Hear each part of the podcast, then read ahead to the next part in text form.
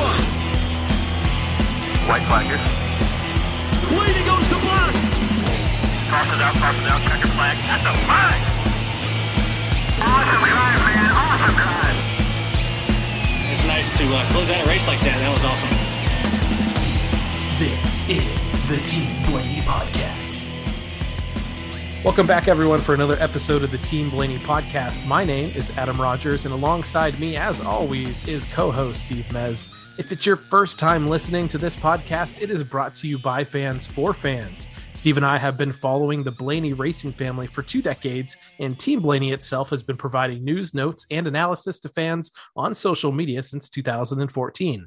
So go ahead and pull those belts tight and hang on as we throw the green flag on our recap of Ryan Blaney's run in the Ruoff Mortgage 500 at Phoenix Raceway. Steve, we're back from this Phoenix race. Tell you what, a lot of optimism going into the weekend, and uh, it, pretty, pretty stout uh, number twelve Ford Mustang that Jonathan Hassler uh, put under Blaney this week. Yeah, they they uh, did a good job of keeping it uh, near the front most of the day, and uh, except for uh, a speeding penalty. Um, and even at that, even at that, uh, Jonathan, uh, you know, the new crew chief, he's he knows all the tricks already, and uh, he put them back out front pretty quick, and uh, we got a stage win. Um, you know, which that's a that's a playoff point right there, and those are going to be real valuable come the end of the year. Yeah, I thought the racing itself, I mean, we were so amped up this season. The Clash delivered, California delivered, Las Vegas delivered. Um, so we go into this Phoenix race and we're just so pumped up. And I can't say it was a was a bad race or anything. Again, I think I brought up the Jeff Gluck poll last week, how it was in the 89s and 90s oh, so far this year. And I think earlier today I didn't I didn't check to see what the final was, but it was in like the 70s. so, but low- low um, for a lot of Phoenix races, that's kind of that might actually be fairly decent. Um, and if it wasn't for the finish, I mean, honestly, we'll get through it in the recap. But Ryan dominated a pretty big chunk of this race, and uh, but the finish itself was exciting, and I think that brought it up a little bit. Um, the drama from championship weekend, I think, kind of raises the stakes or raises the excitement for a race at Phoenix. Um, but I know everyone there at the track and everyone in NASCAR is really trying to uh, make that race as best as possible. And honestly, if this is the low bar for races this year, I'm pretty good with it. the the, the racing became um the about the restarts uh, once they got spread out once again this this is one of those ones where i don't think they can do anything with the package i don't think there's anything they can do with the car. This track just is a certain type of racing and you've got to be like a half a second faster than the guy in front of you if you're not. And and you'll see this later on. Uh, there'll be a couple times during the race where guys got up to about three quarters of a second or closer to a guy in front of him was running two tenths faster than the guy in front of him, but could never pass him. You ran if you ran the right line, you could never close the distance. You could never get to him. That bubble was there. You know that beach ball they talk effect they talk about. It was just there, and a lot of these guys just couldn't get to anybody. And there was only one or two cars during the day that really could do it. And uh, the 12 was one of those cars actually. Yeah, I heard. Um, During I heard good portions of the race, you know, he he made those moves. And I think I remember uh, at one point when you're talking about Ryan's speeding penalty, and we'll go into that further. Uh, he was back in the pack a little bit further, and I think Daniel Suarez had keyed up his mic and said, "The 12 car can pass at will." Like, what the heck? what the heck's Yeah. going on? And I think it's just like you said, if somebody has really hit on the setup, uh, especially as fast as they were early on in the race, they could pass. But if you were, uh, you know, average, or if you were neck and neck with the person you were next to, it's going to be difficult. So, speaking of the there, recap, there was, there was an unknown issue later in the race, and we'll talk about that too. That with the car that kind of made it hard again for him to to Yeah. make those moves. But during the mid, during the beginning and the middle of the race, um, yeah, it was it was a car to beat for sure. All right, so we keep jumping ahead of ourselves. So why don't we just jump right in? Let's go in practice qualifying in the race Yeah. for the Ruoff Mortgage 500. Yeah, let's let's do Saturday practice because Saturday's practice and the qualifying uh, ends up being really important to the to the whole weekend, and it gets those expectations and hopes up there. Um, they did uh, two groups of 20 minutes each this time. They they keep changing it. I'm sure we're recording this Tuesday, and by Wednesday afternoon, we're gonna have a whole different thing for the weekend. I'm sh- just it's just the way it's it goes. They're, Yeah, they're last- with- Yeah, I was gonna say last week we had mentioned on the podcast. Oh, wait, well, we told you it was gonna be two groups. It was actually only 135, so we'll probably do that this week. And then immediately, immediately on Wednesday, they're like, nope, two groups again, but 20 minutes. So now I know NASCAR really wants to stick to the two groups thing because it makes a nice TV package for interviews and various things. So I don't know. I'm gonna say this week they'll do well, they're doing a what I think a 50 minute uh practice. One, so one practice on yeah. Friday, and then So they're not gonna get us this time. Yeah, one practice on Friday, single car qualifying on Saturday. But they for this new track, they kind of have to. So, So anyway, 20 minutes, uh, two 20 minutes sessions for this past um, week. yeah, Ryan's in Group B. The Group A and the Fast Five there end up being the two, the twenty-four, the fourteen, the twenty-two, and the nine. And I kind of wrote down some times here because uh, they're running in the twenty-second, twenty-seven second range for a lap, and uh, it was like. 27.46 to 27.81 in just those five cars. So we're only talking about three or four tenths um, between the top five in that practice. And that's pretty close, you know. Uh, group B, um, Ryan ends up being part of the, the the fastest of the group in Group B 12, the eight, the five, the one, the 18. Um, you know, they t- uh, they kind of superimposed the times over on the um, on the broadcast, which was kind of different this week, where you saw what Group A and Group B did versus each other, and um, Ryan was behind Austin from Group B to Group A. He was actually point zero zero nine behind Austin. I mean, that's how close and how tight those cars are uh, coming out of the Penske stable there. So, um, Ryan was up there second in the, so the best 15 and 20 lap averages behind the five car. So that was nice too. And he ran 39 laps, which was the most anybody ran during the practice. And honestly, aside from top speed, those averages are what I'm always looking at. And as soon as I saw how uh, how how he was across the board all the way through, second the whole way through, and not that far off of the five, I knew they had a pretty decent shot to be good in not only the race but also good in qualifying. Um, so the, the the end of the practice, 47 pulls off, and he had an engine failure. Um, and uh, that was a that's a Hendrick engine. So there's some people kind of eyeballing that too because something happens during a race with that too. Um, group A qualifying, uh, the top five end up being the 24, the 12. I'm sorry, the 24, the two, the four, the 48, and the 22. Those five are going to go on to for the pole. And then Group B, it was the 12, the 10, the 20, the five, and the 11 what was interesting though is group B, all five of those guys were faster than the five in group A. Like way faster too, it seemed like. Yeah. Um, yeah, it just, it's something weird going on there. And, um, but it, it, and it doesn't really close the gap much between the two when they, when they get to the, uh, all 10 of them. Um, the 22 slides during his, uh, his pole qualifying lap at the end of his run um, bumps bumps uh, the rear quarter panel. Uh, they have to go with that. Uh, Yeah, that ended Um, up interesting. They were talking about whether uh, they could actually change the decal or the Yeah. wrap on the side of the car, and I said I think they said if they did, it would have been an unapproved adjustment. So they just they they ran a scuffed up twenty two uh, for the race. Mm. yeah. Um, you know, Ryan ends up on TV a lot uh, Saturday, and they interview him before he goes out, and he says that he thinks he's going to have to go faster, and uh, he actually doesn't. He actually runs a lap just a little bit of hair under hair underneath, and uh, they do the ghost car between his two laps. Uh, but he does win the pole. Uh, it's, it's a 12 and then the 11, 24, 20, 10, 14, 5, 2, 48, and the 22. Uh, 27.127 for the pole speed, his third uh, pole at Phoenix and seventh overall. So uh, Saturday for you know the beginning of the weekend, uh, pretty good day to start the weekend. Yeah, I mean it's one of those times where you really start getting your your hopes up, and for me, sometimes it just makes me even a little bit nervous because you can see how good of a car they had. Again, I said with those lap averages, 10, 15, 20 lap averages were really, really good. So that's like, okay, it's not a fluke. It's not just they were able to run one fast lap in qualifying. One, they had to run two fast laps in qualifying just to get to the second round and then win the Mhm. pole. Um, so it's like this, this is when you start thinking, it's like, okay, he was, you know, uh, finished fourth there in the fall in the championship race, where we were really sad that he wasn't in the championship four to get a chance uh, with how good that car was. Because I think you know sometimes guys hold back just a little bit during that race to not mess up the championship run. Yeah, yeah, he was the Um, only the only guy outside the top top four in, in he was in in the middle of them all. Yeah, day, so- yeah, Yeah, the multiple pulls there, um, several top fives. Um, it was looking really, really good for the for the 12 car.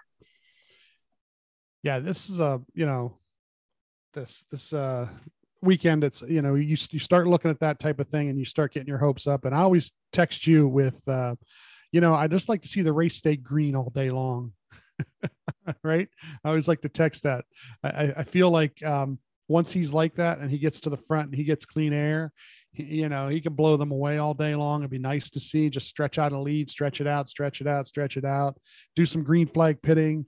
Um, you know, this is something that they're really good at uh, at Penske. Uh, they gain spots every time there's a green flag pit cycle, and then just see them like uh, what do they call that? Uh, stink up the show. Yeah. I just, I, I just, I just want to see them do that one weekend. You know, just they have the, you know, they have the driver, they definitely have the car, and, and just, just ha- let it happen one weekend. But these races never go completely green. Um, you know, of course, you've got your your your cautions um, for for the stage breaks at least. Um, but uh, and they did a competition caution this weekend Again. again. um, people still trying to figure out why. Um, but the stages were 60, 185, 312. Um, and the competition cau- caution at lap 25. Uh, fuel, they said the fuel window was like between 93 and 100 laps, which uh, didn't really realize that's a pretty good uh, fuel run. And the tire fall off, I don't think was real bad. Uh, they gave him nine sets of tires. Uh, to the rear to start the day, of course, the 47, the 21 had some sort of unapproved adjustment. Also, the five had an unapproved adjustment. Um, pit uh, pit stall number one. You know, you- you win the pole, you pick your pit and you take number one pit, and you can just pull straight out. Um, and the five was going to pit behind him during the day. Um, for the initial start of the race, Ryan picks the low line for the start. It's interesting to listen to Josh too, because when Josh does a restart uh, of any sort, um, depending on where Ryan's at, he's usually you know counting it down and then saying green, green, green.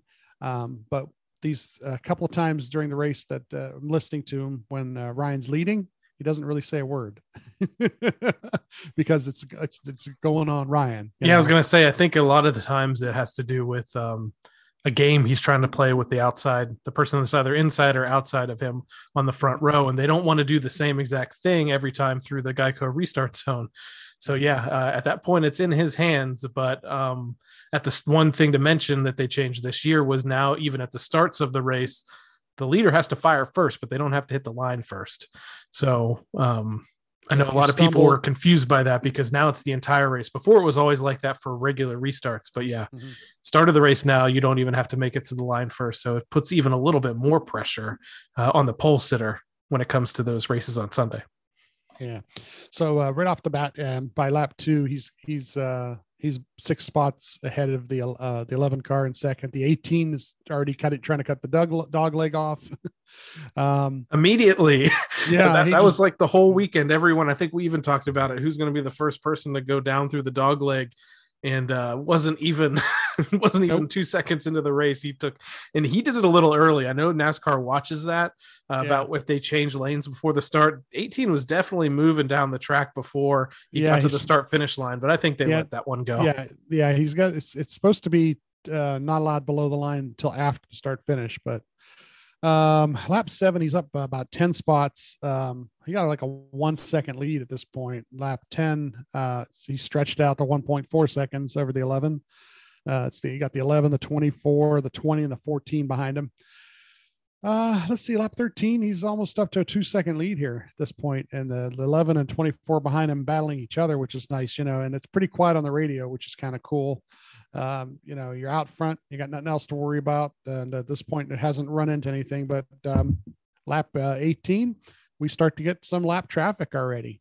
Uh, 78 car gets, him around him. Um, and, um, you know, this lap traffic holds up, not only holds up the leader, but then it holds up the guys behind you too. So, um, lap 21, he laps the 15 car. At lap 23, he laps the 51. And then, of course, lap 25, we get our competition caution. He's got a two second lead on the 11. Uh, why, why would he have to? Have like I said, we didn't want to. Some, some weeks we we like it. Uh, some weeks we don't.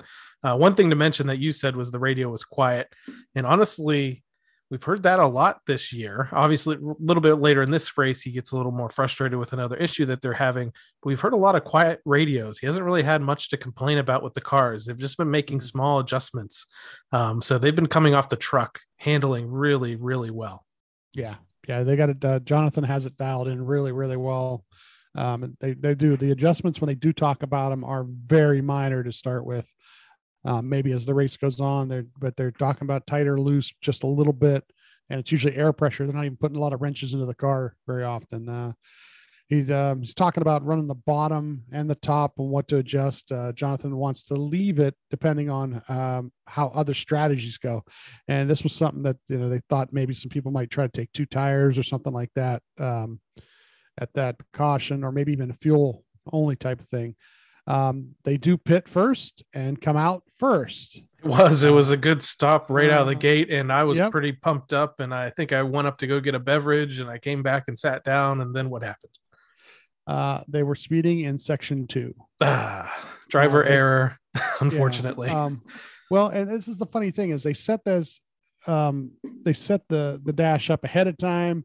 They run down pit road there before the race to make sure their lights are right. Um, Jonathan gets back with them and says something about it being like a tenth of a mile an hour off, which I, I don't. I heard that and I'm like, a tenth of a mile an hour. I mean, is that that tight?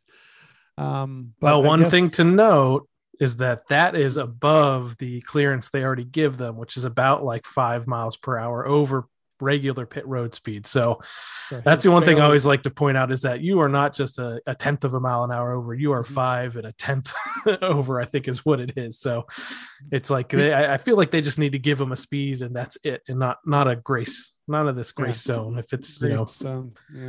so so, So I don't know, but it is what it is. the rest the rest of the race they they re- literally remind him about section two and Uh, I think that was on the bend too. He Ryan talked about that in a post race interview with MRN that uh, that section that he was caught speeding in the pit road is curved, so um, it's a little bit different how they move through that, and that's where he kind of got speeding. He says that can that can happen from time to time. um the 11 the 34 and the 47 were also speeding so he wasn't the only one um uh, let's see the uh 22 takes the lead on this restart. And of course ryan's tail the longest line so it doesn't even matter where where it is on choose cone there. Um the restarts at lap 30 he's in 28th and uh, this is like you said where suarez uh, makes a comment because from uh, here we go lap 31 up to 26th up lap 33 passes the 7 25th uh, lap 34 passes the 14 to get to 24th. Uh, lap 35, he does a twofer. He gets the 42 and the 43 at the 22nd. Lap 36 passes the 6 up to 21st. Lap 38, he passes the 17. He's up to 20th now.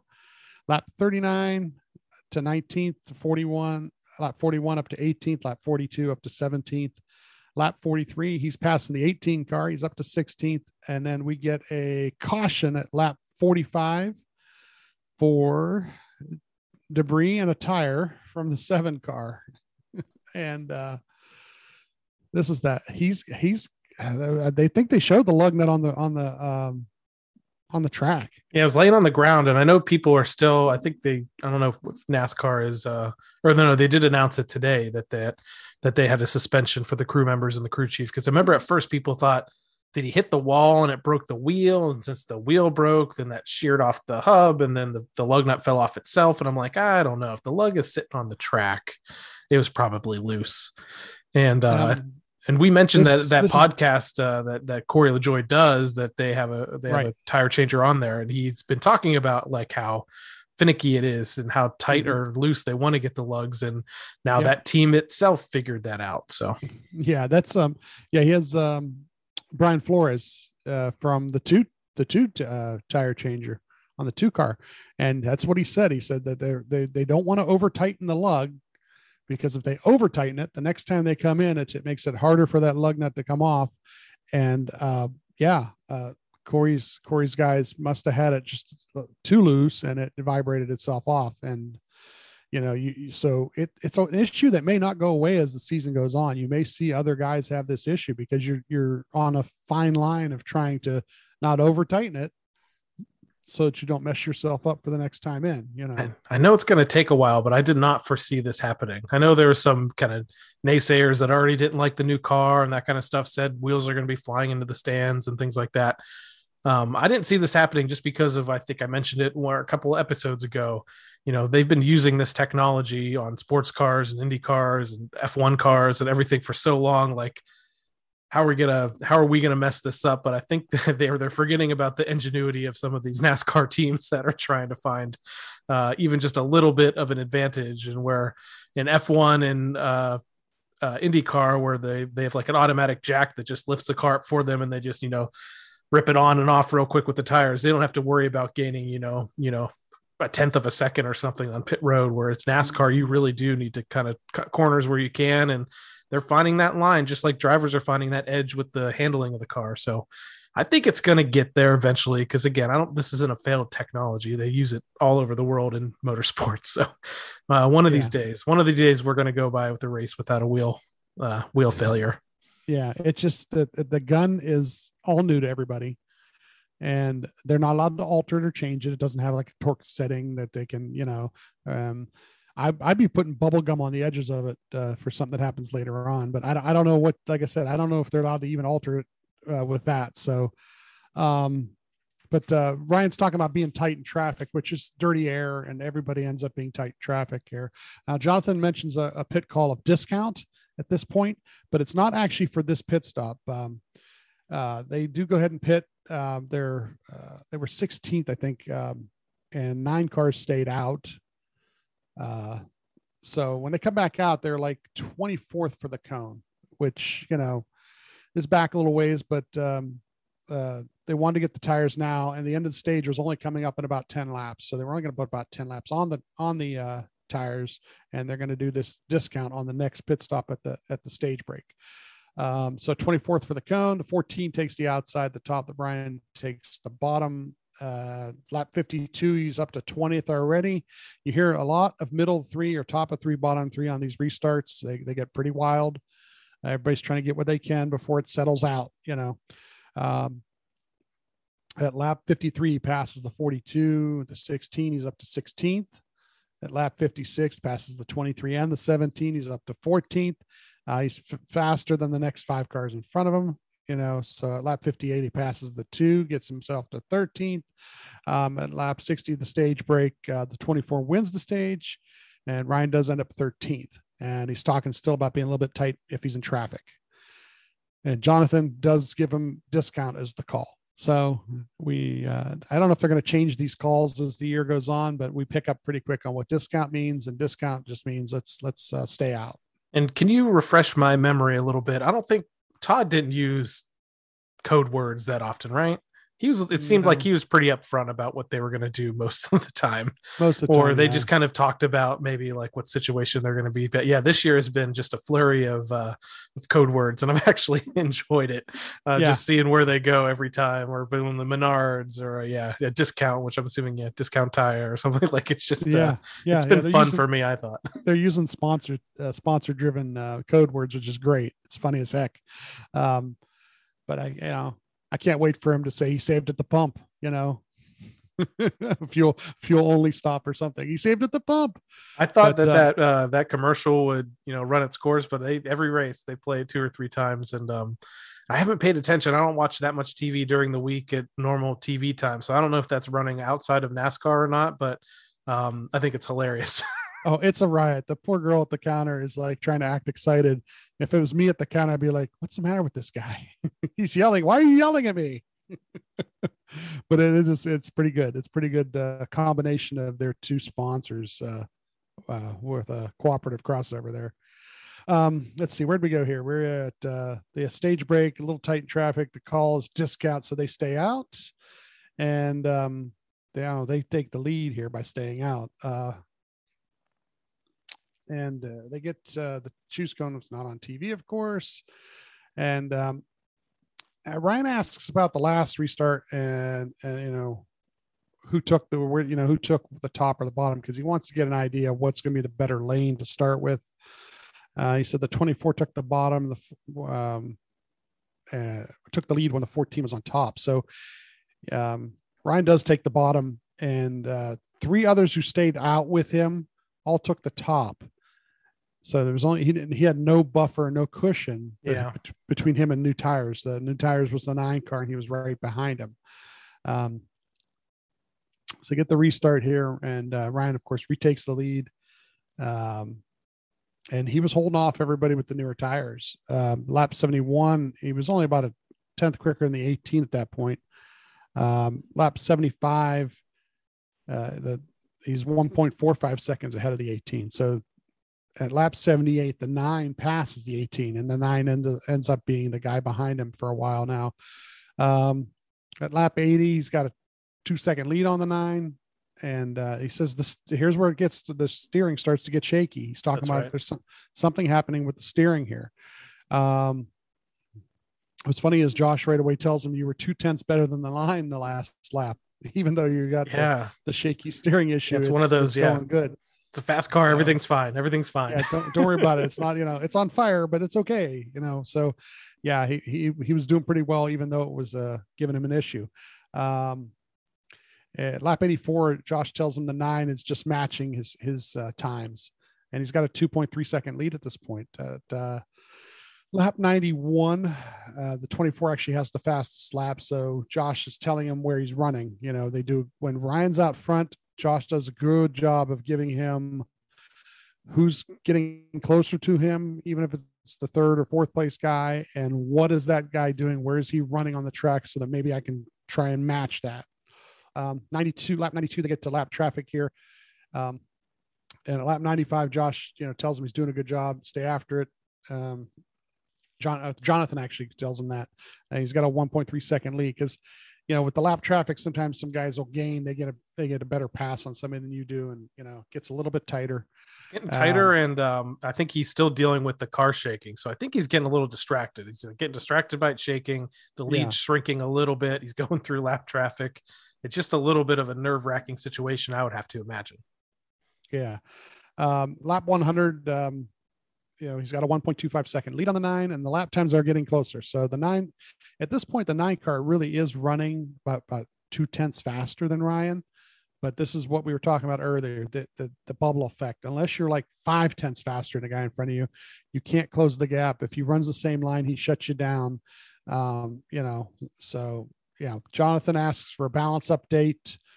Um, Ryan tells him he's tight off of two in the in the Ryzen. Um, and at lap 105, he's got about a three quarter of a second lead this point, uh, 0.75 second lead. Uh, lap 110, uh, Ryan actually passes the two car, and other lap cars, the 34, the 47.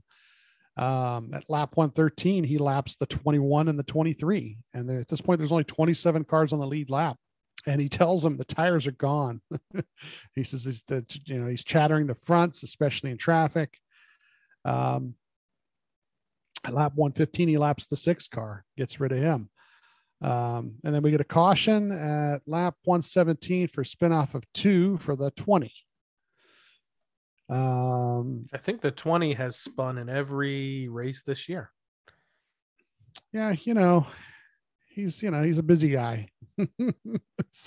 he's trying to he's really trying hard to do I don't know what try, try, trying to make uh, up um, uh, the, with the other guys, you know. But the Toyotas as a whole right now say, they're rough are they're having a lot of problems. So you know, um, you get to um, he says he needs freed up a bit. Um, now they're pitting first. They come out second, so they almost hold serve there. The nine is the car that gained the spot. Um, Choose Cone's not on TV. The leader's the nine takes the top. Ryan uh, takes the bottom. Uh, they restart at lap 125 and it has a really good battle with the nine here for a little bit. Um, takes a couple laps to settle out. Um, lap, uh, you know, 129, is running pretty even with him time wise. Um, but he's right behind him at lap 131. He's two tenths faster than the nine. And at lap 133, like once again, he's he's so much faster. He passes the nine. And uh, by lap 135, he's got a 1.1 second lead on the nine.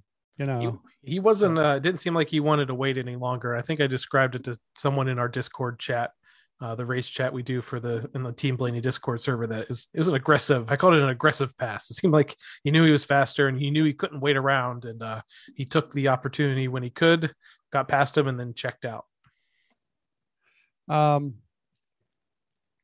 uh, Ryan says it was looser now, and uh, you know, Jonathan says copy on loose. Um, Josh says he's two cents faster than anybody behind him. At lap 141, he's got a 1.5 second lead on the nine. And Ryan says the damn shaking is coming back. So maybe being out front is where the cars have an issue. It just doesn't like clean air or something. Uh, but it's a steering it's a steering issue actually is, is what he's feeling. It's through the steering wheel itself that's that's something shaking. Um, at lap 145, uh, he's passing lead uh, lap traffic again. Um, there's only about 26 cars in the lead lap at this point. Lap 155, he's got a one second lead on the nine. Um, at lap 157, he gets past the six again. Lap six 161, the two. Lap 167, he uh, laps the 16, and and there's only 23 cars on the lead lap at this point. Um, that's that's what I said about stinking up the show. I, I think I texted you that this, this this point. I'd really like to see him just, just do this all day. Yeah, then I was Uh, good with it. we yeah. didn't need a caution. no more cautions. Um, now, here's where um, Jonathan and Ryan are talking about heating issues. Uh, cause and uh, the cause of it is the shifting, um, and the shifting is starting to cause the the the, the temps to go up, and they're looking at what to do. You know, basically to get those temps down. Um, lap 173, he does lap 31 car. Lap 181, um, behind, the nine car is is closing on him a little bit. He's only about four tenths back. Um, lap 183, he passes the 42 and a 77. Now, during all this, they're talking about the temperatures, and what they do is Jonathan tells him to quit shifting if he can for a couple laps. And this actually works. It actually brings the temperature down to a point where um, they, uh, they, they, they, tell him with like five, I think, to go in the stage, to Yep. go ahead and just go ahead and shifting. And literally, when they check it again at the end of the stage break, uh, the the temps are down to a, reasonable thing. But he says we're here to win the race. That's what Jonathan says. We're here to win the race. Um, but uh, stage two ends, and we get a playoff point. Ryan finishes off stage two, wins a stage, and uh, well, I love love playoff points. They help you get to the next round in the later on in the year. So for sure. First stage win of the year. I thought he probably would have had one at. He's usually good at getting one at Daytona here and there, but um, he's led. I think at this point in the race, when this happens, he's led more races than or more laps than he ever led at Phoenix in the past. He had previously led like 94, 97 or something laps in the spring race in 2019. Um, and at the by the end of this race as well, he is he's led the most laps in the series so far this year. So met, led the most Yeah, laps, no win so far, good- but the one stage win. So yeah, that's um that's pretty cool that uh, you know there's these out front, you know, and they've got they're showing off their speed too. So um if you follow Stella Narius and her tweets, uh, live tweets of the race, uh, this is one of those points where Ryan drops a, a bomb. He's complaining about the steering shaking at this. And um I think know, it's it- really, it's- really it's distracting him. Honestly, it's yeah well it's i think it's making it hard for um for turning. I mean it's Oh, yeah. for turning and braking and, and and it's just you know when the car was operating so well to start with and now you're having to operate through that it, it kind of makes a difference. Um they're uh, pitting in first to come out fourth here. Um he, ryan slid it coming out of the box too. So something happened there. And this i think with the jack might have been still up and ryan apologized for that. Um he, he you know he's trying to go off of timing you know and um he mistimed something there because he literally apologized like twice on the radio about that to the guys like Yeah. somebody really could have got hurt there and yeah. He thought that the jack was coming down, and it wasn't, and he went to go and and kind of hung them up. So, um, Yeah. yeah. a little bit of a a misstep there. Mhm. Uh, that time, I guess, yeah. I mean, I don't want to keep blaming Ryan for things, but yeah, just kind of a little second miscue there. Um, this time, a little bit more on the driver. So, like you said, he was definitely quick to come on the radio and apologize to the team.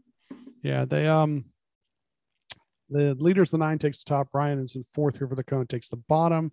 Then we get the restart at lap 194. And this is a really good wild restart here. And, and Josh does a great job of just getting him through some of these three wides and stuff. Um, by lap 195, he's P3. And at lap 200, um, Ryan is two tenths faster than the eight and the nine in front of him. But once again, here, you know, here we are with that bubble. And unless you're five tenths faster, you know, um, but lap 210, he's only a second back of the lead. And they give him, ask him, like, uh, you know, how the car is. And he says, I'm in traffic. That's how the car is. You know, he just, you know, but uh, he just stuck in traffic and he couldn't get around the eight. And, you know, it was kind of causing a little frustration there. Um, lap 217, uh, and they're getting into the lap traffic. And at lap 220, he's about two seconds back of the lead. And then we get a caution for the uh, 19 here. Um, now Ryan talks about being a little tighter this run, and and they're going to keep working on turn here. Jonathan says uh, they're Jonathan tells them they're going to do whatever's on the top of his list. So there must be a list in the car that they read through on on what they're going to do on certain pit stops. So um, Jonathan just kind of tells him to do that, and and and it, it's going to give them maybe the ability to do something different later on, I guess. Um, they're pitting in third and they're out ninth. Now this is where the nut falls off the gun for the rear tire changer. Um, so we've had the rear happened to the rear guy and a couple weeks ago the front guy. Uh, this this gun is getting to be a thing. That's what I said about gum earlier. I don't know if they're allowed to do that. Probably not. But No. uh, the guns, the, the the only thing that's different about the guns is before that you came to the track and they gave you the guns. Now I guess this year the guns are still issued by NASCAR, but um, you are allowed to keep them. Interesting. So you're yeah, I, I I read that somewhere where they're they, they at least get the uh, keep them, but they're still supplied by NASCAR, so you can have it all week to practice with probably. But um, it uh, yeah, it just It's They're still- unfortunate. these guys are still learning. That's the thing that's that's funny about it is um, you know it's not the same as every, other series or sport or you know maybe IndyCar runs something similar, but I don't think it's the exact same thing. So you you got guys that are trying to learn something brand new, and you can practice it during the week, but until you're under live fire. And, and you get enough pit stops under your belt where you get to practice it under live fire, you know, and, and, and you know they're they're going to get it. You know that's the thing is everybody stay optimistic with it. They're going to get it. These guys, um, four of these guys were on a championship winning crew with Joey Logano a couple years ago. So you're not talking about they just pulled these guys out and they've been training them for a couple months. You know these guys have been there and done that. Um, and they're working through whatever it is, and they, they'll get there. They'll get there this week. Who knows? You know, it just takes three or four good stops. And honestly, they have to. I mean, this is an Yeah. incredibly competitive sport, not just for drivers, but also on pit road. And for an elite team like Penske, um, they have to. They have to. If there's any, I know they've had some issues in the past this year that we were kind of able to explain away with some mechanical stuff. Um, like you said, this is the second time they've lost a lug, but a different changer this time. That was on the front the first time. This was on the rear. So it is a, it is a mistake, and I think I said you know anyone that was you know kind of calling me out on Twitter for being a, an apologist in the fact in the in the past. I mean, I'm like I can just give you what the facts are. They dropped a Mhm. lug. It was a mistake. You know, Mhm. um, Ryan sped earlier, and I think this is something that I texted to you, and I, I didn't Yeah. want to like dwell too much on pit stop problems, but I said you know people get all fired up over the the pit crew losing you know one or two or three or i mean in this case they lost three or four spots on pit road because of a you know a Mhm. little bit of a slow stop you know ryan speeds on pit road and lose loses 30 spots Yeah. So he lost. like- he lost to the field. and i know it doesn't happen all the time and again i, I feel bad uh, you know i don't want to keep you know blaming ryan for things like you know the jack issue earlier and then you know the speeding thing but it's like it's amazing how they can forgive the driver like really fast for losing you know like 30 25 30 positions Mhm. but you know you lose a, a handful but again it's very competitive and we're all fans. You know we didn't want to see that. We wanted to see him gain positions and you know they they were doing relatively well for most of this day uh, except for those last two mistakes. So Yeah. um, they're going to get it. Extremely competitive. Their livelihoods are on the line Yeah. um, as well as you know just for the whole team. And they, like you said these guys have a championship pedigree and they're going to get it together and if not they'll make the changes they need to make to make sure that ryan has is put in the best opportunity that he possibly has because i don't want to hear any of this garbage about Cindric's getting the best crew because his dad blah blah blah blah blah. Penske wants a championship. I don't think he cares which team it is and he's going to do No. the best uh, that that he could do to get all of his teams in position to have that opportunity And one thing to remember, you know, because I understand like the frustration, and especially in the moment, and especially when people read things, uh, you know, you, you know, Team Blaney account posts tries to post the, the facts mainly. Um, these guys aren't trying to make a mistake. That's the one thing you want to remember. Nobody went out there and said, "Oh, I'm going to try to screw this up today." No, all these guys are trying to go out there and and do a perfect stop. Ryan is trying to come in on the sign just right. You know, the crew chief is trying to make the right call on the adjustments. Um, that you know, to do it a hundred percent of the time would be wonderful. It'd be just a blessing. But to tell you the truth, it's not going to be 100% of the time. Jonathan makes a great call on this discount situation. He he made a call, stay out on the tires. There were only 10 laps old. And guess what? Almost everybody behind him pitted except three other cars, and they beat those three other, you know, they were in front of those three other cars to begin with. And now all of a sudden he's leading the race from the, the, the pit penalty. So, you know, nobody's trying to make these mistakes. Nobody wants this bad stuff to happen. The guys themselves hate it more than you'll know. Um, you know, we've gotten to know one or two people, and they they hate it more than you'll know than you'll ever know, and uh, they they want to make it good and they want to clean it up because they believe they can win every week just Yeah. like Ryan, you know, just like you know, and we just like we do. We're we're kind of our expectations have gotten to that point now too, where we really think that Ryan and the 12 team and what they bring to the track is is you know can win every week, and that's great. Yeah. So So- hopefully so- this is the, the end of it. I mean, believe everyone should believe us when we say we don't want to talk about this. we don't want to talk about pit stops. We want to talk about racing on the track and strategy and passes and and and everything else way beyond just you know something on pit road. So uh, like I said, it's up to them. They have to clean it up. They have no choice. So um, Yeah. we'll move on for this week and uh, see what Yeah. see what comes next week. Uh, Jonathan uh, says they're good to go to the end on fuel here too. So you know that's an interesting thing that I would have really once again liked to have seen happen. Um, they restart lap 229. Um, the whole the restart's kind of eh, kind of rough. Um, back there in dirty air, it's kind of tough. Um, he gets back to 11th at this point, but lap 231 passes the 18 car for 10th. Lap 234 passes the 48 car to 9th. Lap 235 passes the 5 car to 8th. eighth. Uh, lap he passes the eight car also up to seventh, same lap. Uh, all the while, the 14 is actually leading at this point. Um, lap 236, he passes the 24 car, gets himself up to sixth.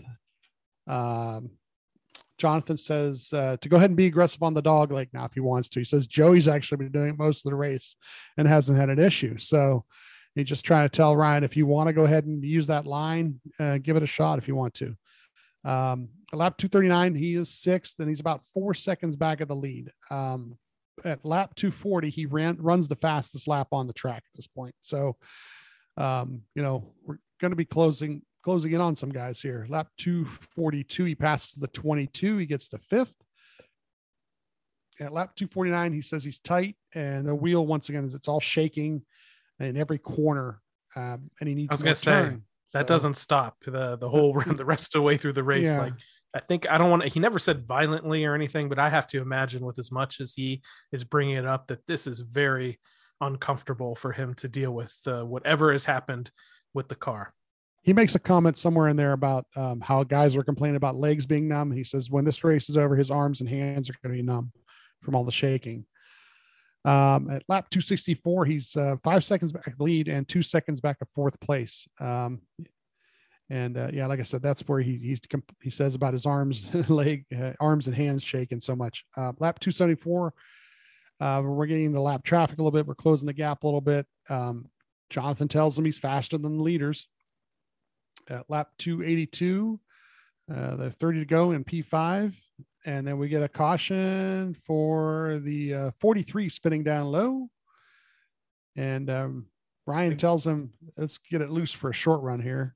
And again, I, I feel bad. I mean, I'm not sure what's happening with the 43 at the end of these races, but second second week in a row or one, they're running, you know, end of the top 10, looking at a really good finish and uh, end up crashing. And I think uh, listening to Door Bumper Clear, I think the 23 and, and Freddie Kraft had mentioned that he's like he was telling Bubba like he's like he spin it again. Why was like you know not again, not again, not again. So uh, with what happened uh, the at the previous week's race, uh, but man, yeah, tough luck for Erik Jones. They've uh, they've shown some speed this year, and the last couple races don't have the finishes to show it. Um, now here's here's a here's here's a money stop. We're near the end of the race. You know, um, pitting in fifth, and they come out fourth. So Yeah. gain a spot. You know, they gain a spot in, in a, at a crucial time of the race here to get him uh, up in a better position. And most people Uh, this time- that, but it was a good Yeah. it was a good stop. It was it was a good stop.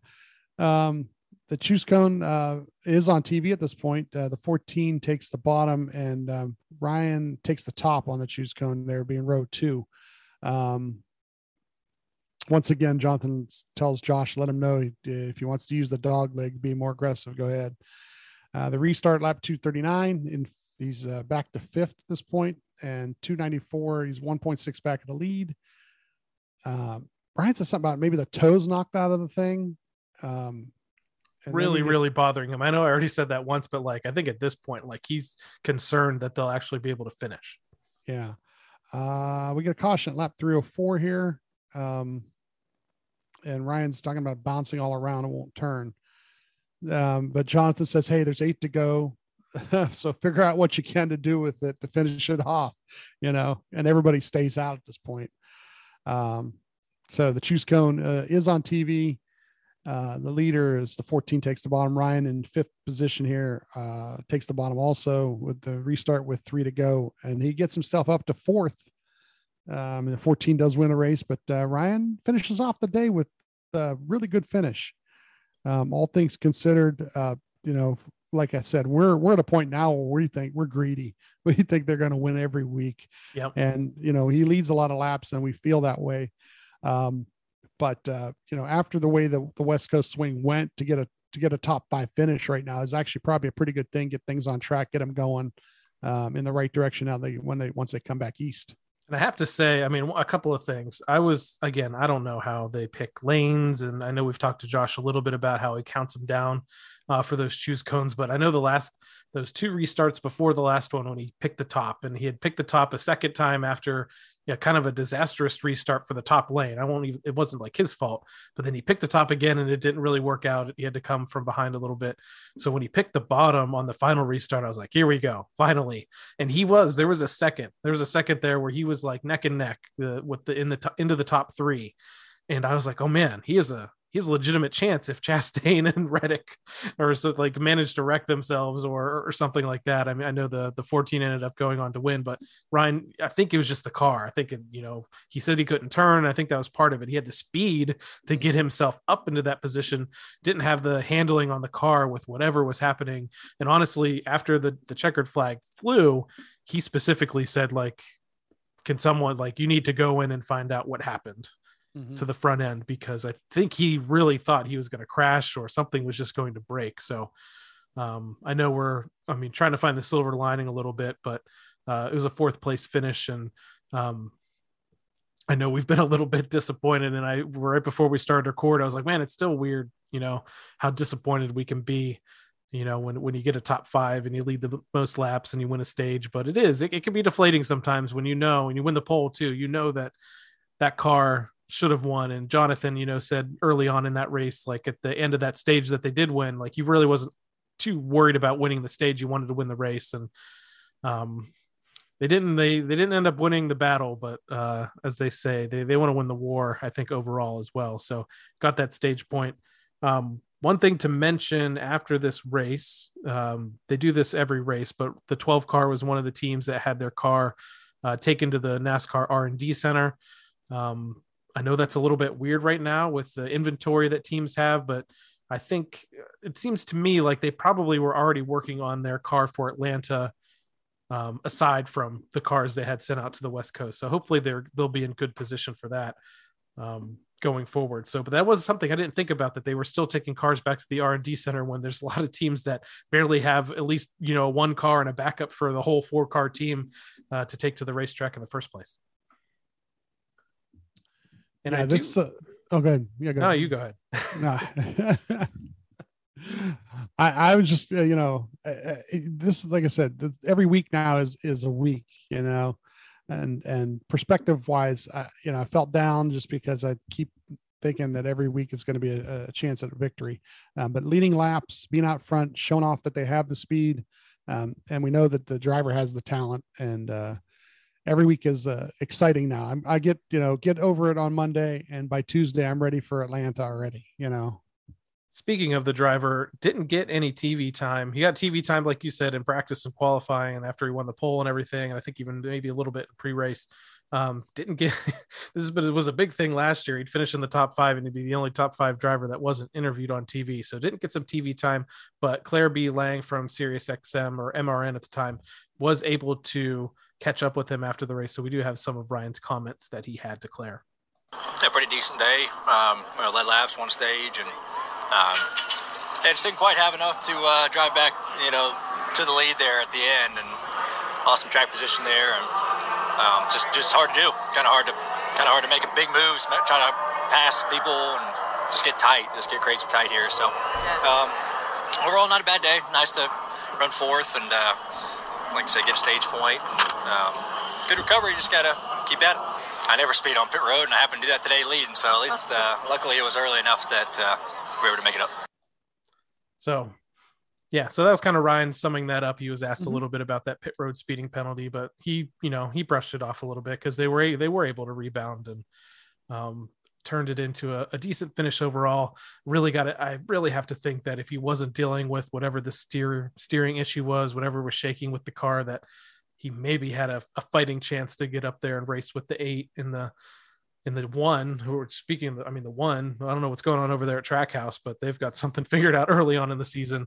I think Mhm. they have between the two of them three straight top uh, top four finishes. So um and then the 14 goes on uh, at least a, a Ford. A Ford went to victory lane and it was the first win for Chase Briscoe. So I think that that uh, pretty much wraps it up for a recap of that uh, Ruoff Mortgage 500 at Phoenix Raceway why don't we jump into just a real quick preview of this upcoming week at Atlanta, and then we'll move on to our fantasy Oh, uh, all right. update.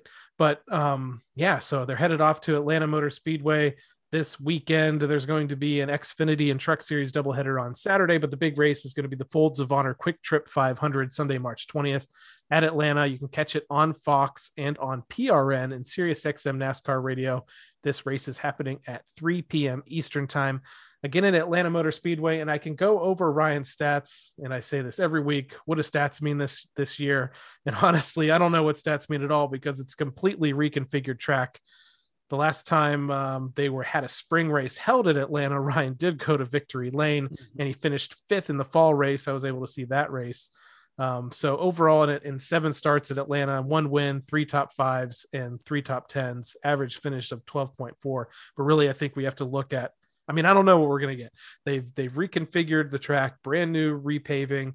They've increased the banking in the turns to I forget what it was, 28 degrees or something like that. 28, yeah, from 21 to 28. They've made the turns much more narrow, and they actually made the front stretch and I think believe back stretch wider. Um, they they are running the super speedway engine package and everything, an aero package for this race because they're anticipating that you're going to get basically a mini super speedway uh, race here on a 1.5 mile track. Um, I don't think anyone knows what we're going to get. I'm excited to to to see this race just to see what's going to happen. And uh, I know Steve, you've you you've talked to some people and you have some reservations, maybe concerned that that there could be some carnage or something happening here. I don't think it's going to happen in the Cup race. I think maybe Trucks and Xfinity might get a little wild. Um, I'm I'm a little more on the optimistic side, so you can balance me out and be a little bit more on the reserve side for this, right? Yeah, I, I there the, the the turns being narrow is the first issue, and they're and they were talking about the you know having a yellow uh, double yellow line or yellow line rule where they couldn't go below it, um, which they do at at Daytona. You know, so I mean, that could that could make it a little rougher.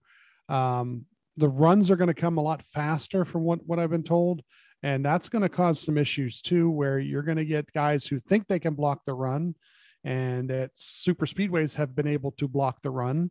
And now all of a sudden this run is faster than normal and they might not block it properly. And you know it just i just have a bad bad feeling about you know a lot of cars being wadded up. Um, the only other thing though is from what what you know, people are saying is they, they don't think it's going to become pack racing. They said the, at the restarts it will be of course because on a restart but within five or ten laps they, they probably will spread out on horsepower a little bit and uh, the guys who have better uh, better cars are going to be out front I'd be okay with that. I mean, it wouldn't be much different than what they normally get.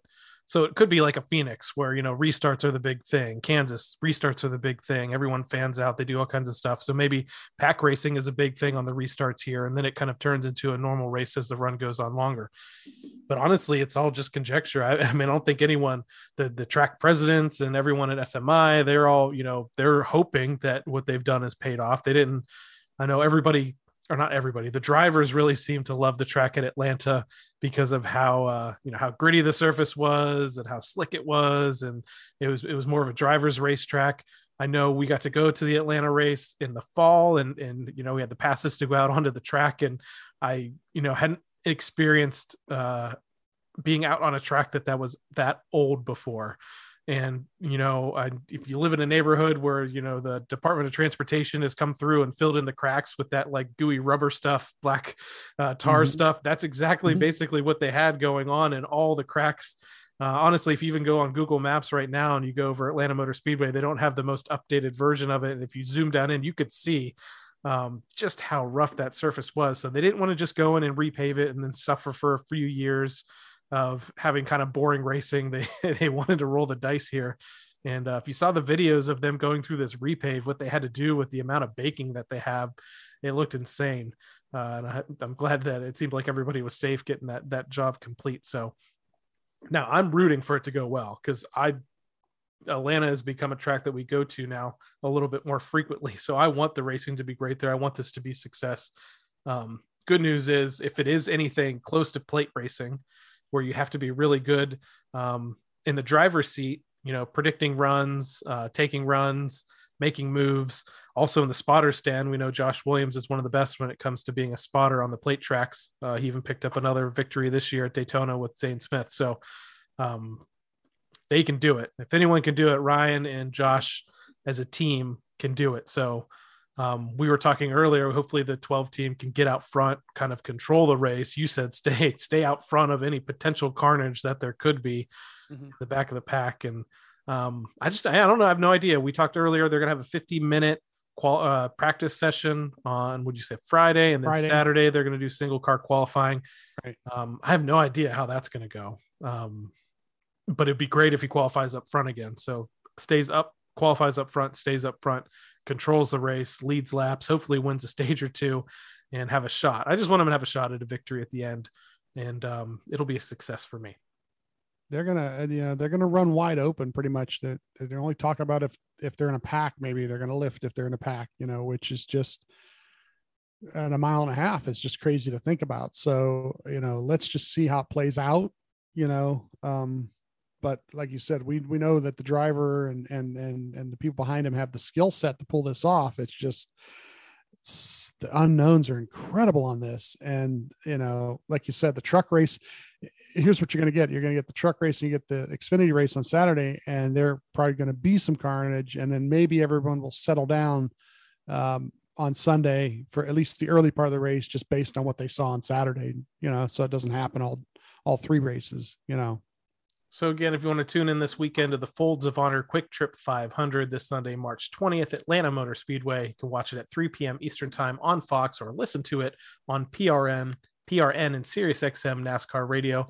One thing we didn't mention at the end of our recap there, um, previously Ryan had fallen to I believe like 14th or 15th in the drivers standings um, and this just shows you how close these standings are this year so far. He vaulted back up with that fourth place finish up to seventh in the driver standings, just 18 points out of first. So um, he should be a little, I think he might even be a little bit further back in the actual projected playoff standings just because of those, you know, the four other drivers that have won races this year. Um, so yeah, 18 points in the driver's point standings. So he's eh, a, a, finish, another good finish here and there. And his teammate Joey Logano right now is actually leading the standings by four points over Kyle Busch and five over Chase Elliott. So it's tight. It's tight the first uh, first few races of the year, and Ryan's definitely still in the thick of this championship hunt. Um, speaking of a championship hunt, um, let's jump into uh, the results from this past week in the Team Blaney NASCAR Fantasy Live League. Um, so we had our made our picks for the race, the Ruoff Mortgage 500 at Phoenix Raceway, and as we usually do, I'll run through my starting lineup and then have you run through yours. Um, I had Joey Logano starting, Denny Hamlin, Tyler Reddick, Austin Cindric, and Ryan.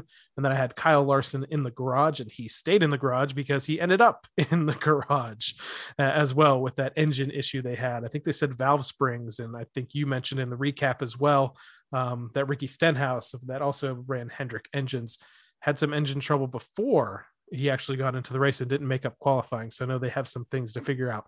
So Larson stayed in there. Um, got 32 points out of Logano, 24 out of Hamlin, 46 out of Reddick. He had a great race. This is the one I wasn't. Um, I was really surprised about. Teammate in the in the two car, Austin Cindric has been on fire uh, all year long, and um, they missed. They seemed like they missed the setup. Uh, I think that was one of the cars that Ryan lapped early on in the race. Um, mm-hmm. He only got me 13 points, but Ryan Blaney, uh, 43 points, so just behind Tyler Reddick in points earned for me. This is where I really made it up this week. Um, I swept the uh, I used to call them the bonus picks, but now they're called the featured matchup. So 10 points each. I picked Hamlin over Truex. I picked Harvick over Keselowski, Bowman over Bell. This is one that I wrestled with uh, because Aric Almirola had been running really well, and I think he ended up finishing 12th or something in this race. But it was between Almirola and Chastain. And I went and Chastain again running really well this season. So this one was tough for me.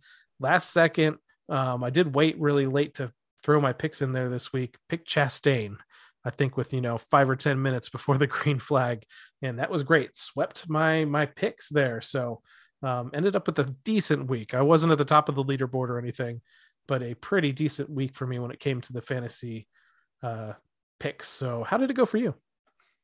I'm just going to tell you one fact about my team, and that is that I had Chase Briscoe in the garage. Wah, wah, wah. Yeah, I had him. I had him there, but uh, I didn't make any move with him during the race, and I probably sh- could have or should have, and didn't really realize it at the time. But that's the only thing about things that happen during the race for me. I I don't adjust um, very quickly very often because I'm too busy. um, you know, tonight's tonight's notebook was like eight pages worth of notes, and it just yeah, I just don't have time to look at it. And I, I probably could have changed him. I had uh, Christopher Bell. I probably could have swapped him for Bell real easily when Bell spun out. But um, I don't think uh, Larson. I had Larson, but I think Larson's ha- incident happened in the third stage, so I don't don't think that would have mattered at that point. I could I, I couldn't have made the change at that point, but yeah. So uh, yeah, that just kind of tells you. I mean, I had three of the four picks right, but um, yeah, it was one of those weeks, you know. Uh, you know, I'll you know I'll rebound from it pretty quickly. Yeah, I know. Well, your loss is my gain. Um, right. uh, just right. in, yes. Yes, um, just uh, so just we'll just go through the uh, top ten in the standings from the race at Phoenix specifically. So this is the top ten in points earned. Some familiar names and some new names, and then one of my favorite ones who I I feel like you know. Uh, we were we were together in the first week. The picks from Daytona um, Factory of Sadness six. We were both in the basement, the bottom two first week, but this just shows you how quickly you can turn this around because I think this might be the second time uh, that he or she uh, came on here and, and led the standings in a race. So Factory of Sadness six, most points earned by one point uh, at Phoenix Raceway, 228. Uh, again, one point over Blaney Kicks Beep uh, with 227. And third, we had Joe Lopez one with 223. Fourth, Matt O with 218. Fifth, Big Burn 216. Six, Blue two, Penske 12 underscore 22, 215 points. This is really tight all the way up from uh, eighth into first, just a handful of points separating everybody. In seventh, Go RB 12, 214 points. In eighth, uh, Super Mod with 212.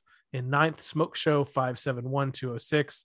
And rounding out the top time or the top 10 is the Nutty Gamer, 204 points earned this past week at Phoenix Raceway. And I am proud to report that I was part of a four way tie for the 12th position, or yeah, three way tie, sorry, for the 12th position um, with 198 points earned. So still not anywhere near where Factory Sadness was with 228. He had 20 points on me. Um, but my best showing so far this season and I'm trying to find where you're at here. Uh, you were you finished 53rd this week, 53rd in the race at Phoenix. Um, so uh, as you know, as well as I know, 162 points, you can bounce back from that relatively quickly. Um, and we're heading to Atlanta, but like you said, wild card week. So I'm not sure what's going to happen. So let's go ahead and look at ooh, new leader, new leader in the Team Blaney NASCAR Fantasy Live League. So the overall league standings in first, we have Supermod vaulted to the first position, 812 points. In second, Clyde's Chicken Pit Racing, the defending champ, 805 points. In third, Blaney Kicks Beep with 789 points. In fourth, Eric D 15, 762 points. Fifth, Blaneyac 10, 755 points. Six, Math Mom 4, 754. Seventh, David Lazaro with 751. The Nutty Gamer is in eighth with 744 points. And ninth, Vincent 12, 742. Rounding out the top 10, Bill Cunningham, 741 points. Steve Mez 12 is in the 13th position and I am on the first page of the of the standings on my web browser, which is fantastic because I had to scroll to the second page the last few weeks. 51st position at Team Blaney host Adam, 620 total points. So, um, decent week for me. Wasn't an amazing week, but uh, respectable week. You, uh, I'm six, you six fumbled points, a little bit. six points out of the top 10. And if, if I would have made the Briscoe move, it'd have been about a 30 point difference. Yeah, which which would bit. which would put me back up to like fourth, you know. So yeah, let's just I'll make it up here in the next week or two. I don't I'm not panicked just yet. Um I am using Ryan every week so far though, so I know. I, I think I Yeah. di- haven't used him one of the races, but yeah, I'm I'm uh I'm concerned about using him too much. But it- it's really weird. We've gotten to a point where there aren't many tracks where he's not good anymore. Even Yeah. Richmond, Yeah. he he broke through and got a top ten last year. So so um, if you want to join the Team Blaney NASCAR Fantasy Live League, you can find it. Uh, if you go to Fantasy Live on NASCAR.com and create an entry, um, you'll have the opportunity to then to click join a league. If you search for Team Blaney or Team Blaney podcast, you'll find the league. You could join right there. There are positions open. I talked uh, a couple weeks ago about how I kind of cleaned house on the folks that hadn't um, put on uh, any picks throughout the year. And we actually have about 80 plus people that are actually active in setting a lineup each week, which is fantastic to see. So thank you to everyone who has joined in in the fun with the Team Blaney NASCAR Fantasy Live League. Um, again, if you finish in the top 10 in points earned for that week's race or the top 10 in the overall standings, you'll get a shout out right here on the Team Blaney podcast. All right, Steve. Well, I think that pretty much wraps it up for this week's episode of the Team Blaney podcast. I want to thank you, everyone, once again for tuning in to this episode. If you'd like to learn more about myself or co host Steve, be sure to check out our debut episode from our first season last year that dives deep into our Blaney fandom. You can interact with us on Twitter and Facebook at Team Blaney and on Instagram at team.blaney. And finally, we want to encourage you to help support the Ryan Blaney Family Foundation. This organization, championed by Ryan and his family, supports causes that, like the Alzheimer's Association and UPMC Sports Medicine. You can find out more about the foundation online at ryanblaneyfamilyfoundation.org and also on all of their very active social media channels. Uh, keep mentioning every week that they're uh, prepping for a golf outing that they're having at Top Golf Charlotte University, I believe. Um, they keep posting updates about that.